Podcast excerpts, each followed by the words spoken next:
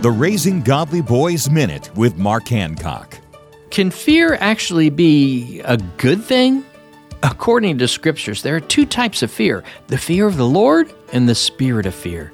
Proverbs says the fear of the Lord is the beginning of wisdom, but in 2 Timothy 1 7 it says, God has not given us a spirit of fear.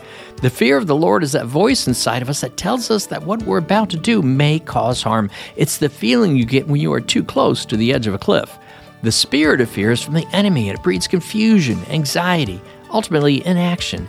It keeps people from being able to step out into what God has called them to do. Take some time today to teach your son the difference between the fear of the Lord and the spirit of fear. For more parenting advice and information about a proven process that is helping boys grow into godly men, visit Trail Life USA or RaisingGodlyBoys.com. Download free resources to help you at RaisingGodlyBoys.com.